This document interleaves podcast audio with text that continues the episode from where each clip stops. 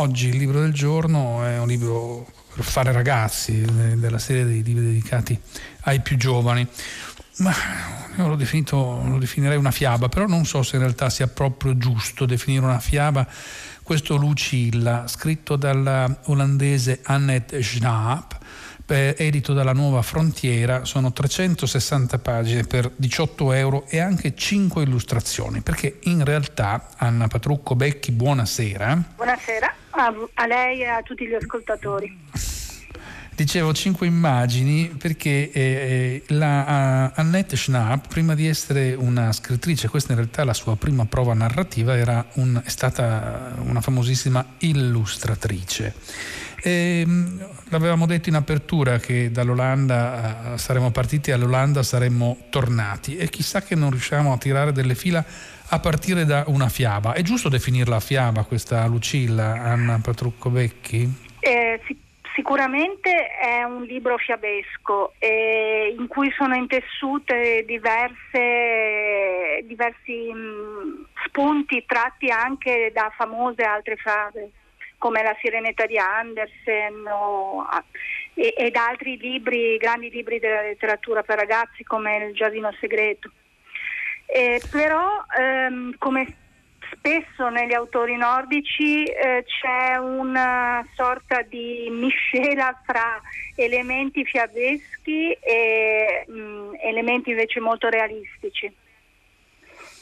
Eh, allora, le chiederei di eh, riassumerla lei la storia. Io sono sempre un po' in imbarazzo, non vorrei dire troppo, non vorrei dire troppo poco, non vorrei togliere la sorpresa. Qual è la storia narrata in questo Lucilla? E dunque Lucilla è mm, orfana di madre e vive con il padre che mm, ha una gamba di legno ed è mm, alcolizzato eh, in un faro.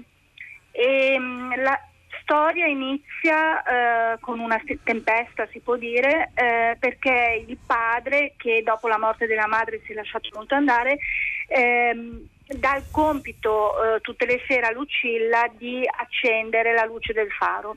Se non che eh, Lucilla si accorge di aver finito eh, gli zolfanelli e ehm, cerca di andare durante la tempesta in paese perché il faro è separato eh, da una specie di passerella.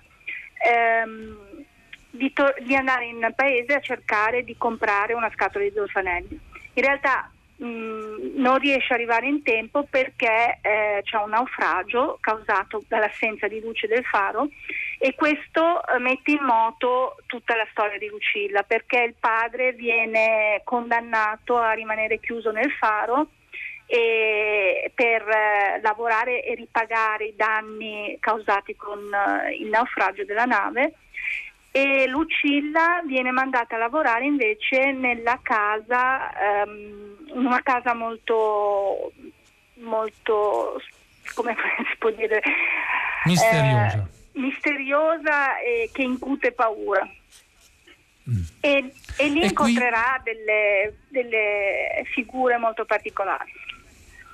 Dunque, eh, la prima parte sembra essere una parte molto realista, da, da, tinte struggenti, l'orfanella, cioè una serie di ingredienti che sono, diciamo così, ricorrenti. Il padre che si è, lei ha detto con molta educazione, si è lasciato andare, si è lasciato andare molto nelle braccia dell'alcol, tant'è che non riesce più a fare il suo lavoro. Diciamo che la, il cancello che si schiude alla bambina che sarà condannata a lavorare per tanti anni in questa casa per, riparare, per ripagare eh, pardon, il, il, il, danno fatto, l- apre un mondo fantastico. Qui veramente irrompe il fiabesco nella storia. Sì, eh, ecco, qua non vorrei rivelare troppo, eh, però eh, incontrerà un amico eh, che eh, è per metà umano e per metà no. Ah, no, eh, però ne incontra più di uno di amico in, in realtà. Ehm, questo luogo è apparentemente terribile, umido, ammuffito, polveroso, eh, decadente, ehm, buio, non so bene, gli aggettivi sono tantissimi e sono tutti, come dire, al negativo. Però, però una corrente emo- emotiva, di emozioni scorre in, in questa casa. Come, come, si rivela poco a poco sì, cioè, la bambina? diciamo che il, il personale che mh, mm, lavora appunto nella casa dell'ammiraglio eh, si rivela poi alla fine eh, molto gentile eh, co- con Lucilla e, e soprattutto la, mh, mm, domestica, cioè la domestica, la, sì, la, sì. Non saprei come definire, governante, sì, eh, ha un figlio che mh, mm, è un po' ritardato ma che eh, è molto buono e che fa anche lui amicizia con Lucilla. Eh, dunque esiste dentro questo mondo di così grande cupezza e durezza in realtà una, una luce che a poco a poco si, si, si, va accendendo. Lei faceva riferimento al giardino segreto, uh, ci sveli un po' quali sono i rapporti tra questa storia e il giardino segreto secondo lei?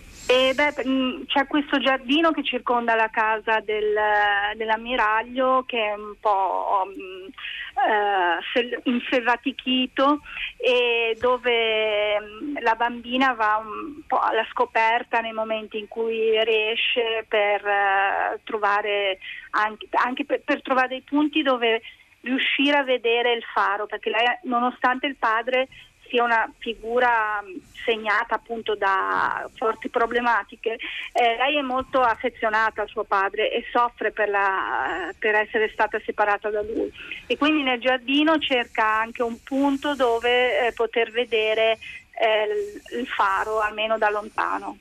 E, e rimanere e con... in contatto con gli occhi con suo esatto. padre. Poi c'è una parte ehm... molto bella, secondo me, quella che io connetto molto a, a situazioni simili, se vogliamo, al film Big Fish o, o di Browning Freaks, dove eh, c'è questo mondo circense dove lei va eh, alla ricerca delle origini del suo amico, metà uomo e metà pesce, vabbè, metà qualcos'altro, dire. metà pesce. Sì, c'è scritto nel risvolto di copertina, insomma, sì, ci sono infatti, sirene e sirenetti. Eh, perché eh, come sì, dicevo sì, c'è anche questa connessione con la sirenetta di Anderson. Certamente, certamente. Eh, allora Due cose mi, mi, mi, colpivano. Uno, una sorta di artificio letterario che funziona però benissimo nel racconto ed è la voce della madre. La madre, come lei stessa diceva, non c'è più, è uscita di scena perché è morta di una malattia eh, il padre tra l'altro descrive la scena con una crudezza abbastanza abbastanza spietata in una pagina del, del, del racconto, eh, si è ammalata e dopo un po' è morta e voilà, e così è uscita di scena, però in realtà la madre non esce di scena e come anche nella vita di tanti di noi, i, le persone che ci sono care e che non sono più in vita, in realtà continuano a vivere nella nostra mente e con loro si riesce a dialogare. È questo che fa la bambina, mantiene in qualche misura in vita la madre dentro di sé? Sì, esattamente, e anche sulla madre eh, potrei anche raccontare qualcosa di autobiografico sulla, sull'autrice che però ha molto a che fare con questa storia. Eh, c'è una bellissima pagina in cui eh, lei descrive l'insorgere della malattia della madre e, eh, e, e, la, e, lo descrive in un modo molto poetico, ma in realtà questa malattia che poi è la SLA è la malattia di cui è morta la madre dell'autrice e purtroppo mm. quest'anno anche eh, sua sorella. E, mh, trovo che lei riesca, per esempio, in quella pagina in cui scrive come a poco a poco la madre perde eh, la facoltà di parlare, eh, in un modo estremamente poetico che mh, sapendo poi cosa c'è dietro eh, si apprezza forse ancora di più assume una grande profondità. Però rimane che questa madre, nonostante questa scomparsa teneramente narrata dalla bambina, rimane, è un personaggio vero che agisce dentro, dentro sì. Sì, è proprio mh, quasi un angelo custode che le sta vicino, comunque con cui lei può dialogare e rapportarsi. Eh, ecco, questo è diciamo, un aspetto molto interessante del, della struttura narrativa del racconto. Com'è in, in nederlandese la scrittura di Annette Schnapp? Eh, eh. Perché è difficile dire, per noi immaginarla. Ma lei ha una scrittura molto mm, semplice, direi, molto pulita, eh, non eh, particolarmente arzigogolata. Io mi sono permessa un, un, devo dire, uno sfizio, quello di eh, tradurre invece di fiammiferi zolfanelli eh, che per alcuni è stato alc- alcuni lettori mi hanno detto che hanno apprezzato particolarmente gli zolfanelli perché secondo me in italiano avevo questa possibilità in più di dare un tocco fa- fiabesco in, in, più usando questa parola un po' desueta certamente però comprensibile. Eh, lei in realtà ha una lingua molto, molto semplice eh, che, che, riesce però a eh, dare una forza narrativa lo stesso grande a questo racconto. No, no, un racconto di amplissimo respiro e anche, come dire, di, di grande profondità. Mi spiace, mi, di, dico troppe volte come dire, è un, proprio un vezzo del quale cercherò di liberarmi. Ma eh, torniamo invece alla storia in sé. Quello che mi colpisce è la struttura sociale che viene raccontata in questa fiaba.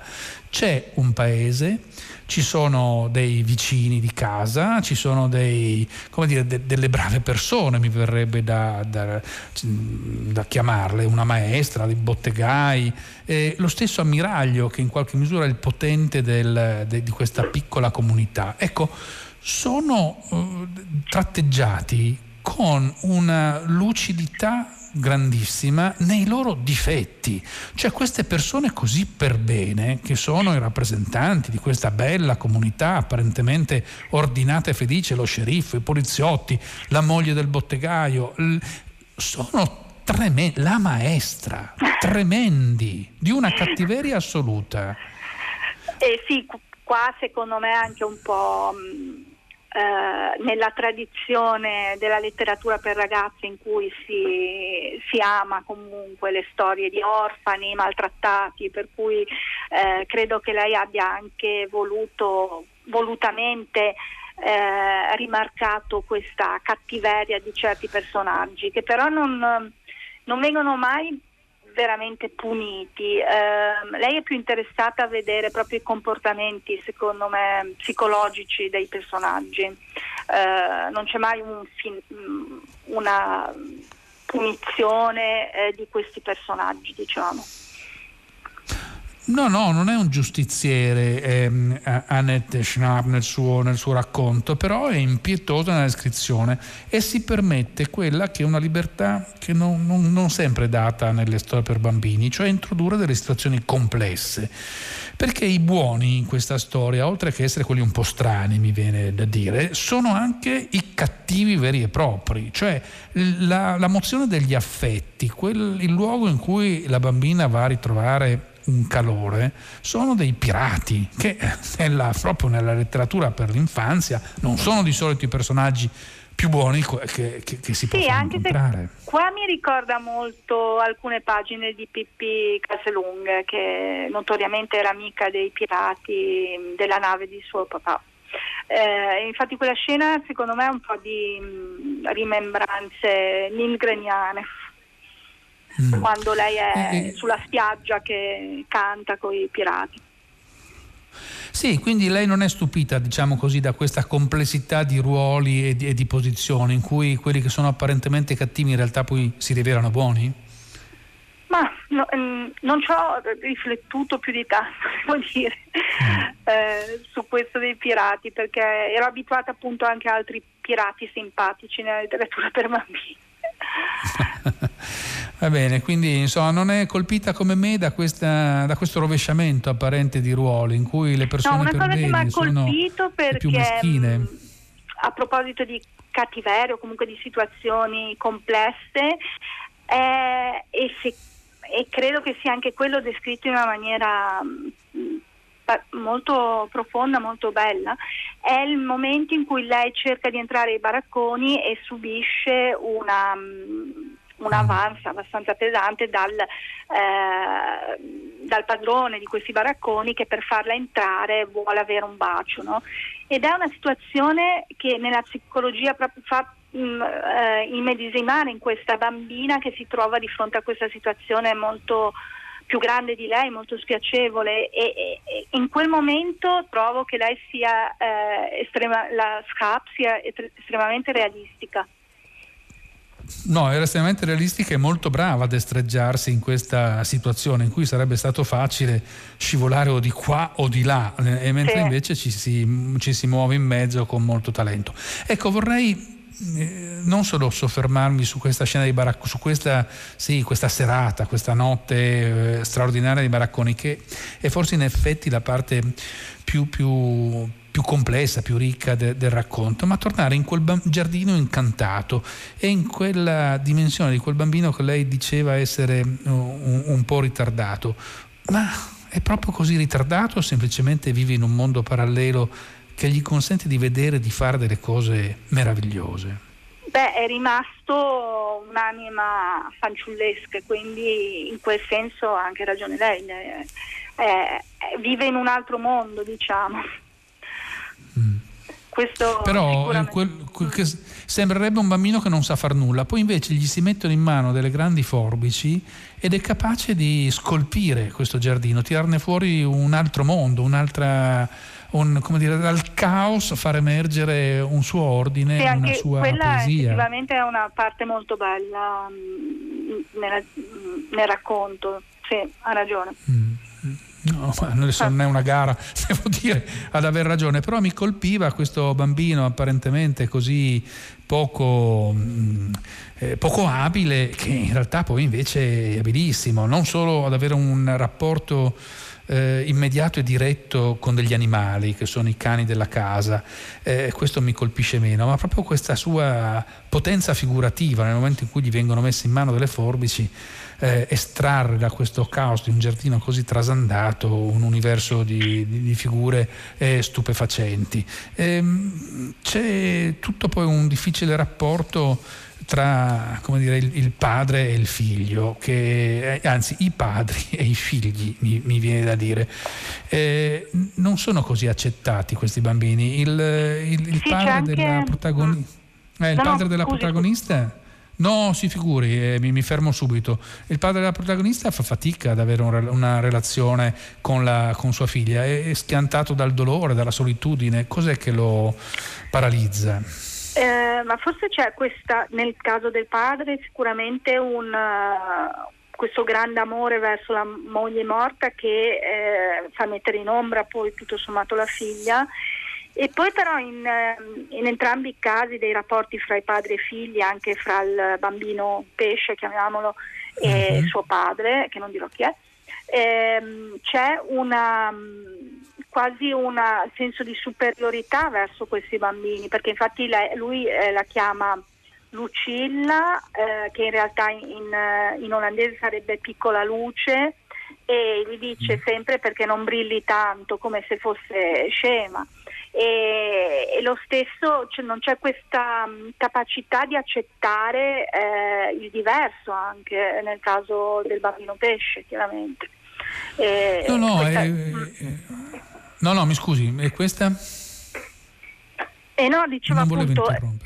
No, no, no, dicevo appunto, questo anche non uh, voler, nel caso del bambino pesce c'è questa avversione verso questo figlio diverso da come eh, lo si era, eh, lo si sarebbe voluto, penso. Eh, sì, sicuramente. E, mm, ma come, quello che mi colpisce è anche questo padre, il padre della protagonista che non può credere che sua figlia impari a leggere e a scrivere. Come se fosse appunto, forse una luce troppo piccola che non deve brillare troppo, eh, come se ci fosse un pregiudizio eh, fortissimo che imprigiona in qualche misura il, il, il padre. Una, una, difficile, una difficile condizione quella di questa bambina, riesce ad amarlo nonostante tutto. E poi sì, c'è anche da dire che sono sempre le figure maschili che... Mh mm, hanno questi problemi, diciamo, mentre eh, le figure delle madri sono sempre viste in, modi, in modo più positivo. Sì, diciamo che questa madre putativa, chiamiamola così, che dovrebbe essere la maestra, in realtà aderisce perfettamente allo schema maschile dell'interpretazione. La maestra è un personaggio terribile in questo racconto. Peggio di così penso che non si possa immaginare maestra. Ce la descriva va? Questa, questa simpatica maestrina di paese. Eh, Le, le, lei l'aveva già, eh, Lucilla l'aveva già conosciuta all'inizio quando aveva iniziato ad andare a scuola e l'aveva praticamente eh, classificata come una incapace e l'aveva allontanata dalla scuola, quindi è un rapporto che inizia già male e poi viene mm, contattata praticamente dalla, dallo sceriffo, dal sindaco per sistemare questa bambina nel momento in cui decidono di chiudere il padre nel faro e di fare in qualche modo lavorare anche la bambina sempre eh, per poter ripagare questi debiti del, del, eh, naufragio. De, del naufragio. Ed è lei che trova questa casa, questa casa dell'ammiraglio e che la porta anche lì eh, però è una persona priva di qualsiasi sentimento umano verso la bambina, proprio la tratta malissimo. E... C'è da chiedersi che sentimenti umani potrà avere verso gli altri bambini della sua scuola. Non, veramente non avrei voluto nella mia vita essere allievo di questa, di questa maestra. Senta Anna Patrucco Becchi, fermiamoci, abbiamo già raccontato tante cose di questo libro eh, che ne contiene tantissime, tantissime belle descrizioni, personaggi vividi pur nella semplicità della scrittura. La ringrazio molto di averci raccontato Prego. un po' di Lucilla. Eh, spero di risentirla presto e la saluto ma nel grazie. Ricord- grazie, grazie mille. Eh, nel ricordare il titolo, Lucilla, l'autrice Anne Schnapp, la traduttrice ovviamente Anna Patrucco Becchi, il numero delle pagine che è 360, gli euro che sono 18, devo anche avviarmi ai saluti, ai saluti con tutti voi perché è finito questo pomeriggio. Ringrazio naturalmente tutti quelli che hanno lavorato alla trasmissione e, e a tutti gli ascoltatori do un appuntamento uh, domani. E da Enrico Morteo una buona serata, la linea passa a Luca Damiani e a 6 gradi.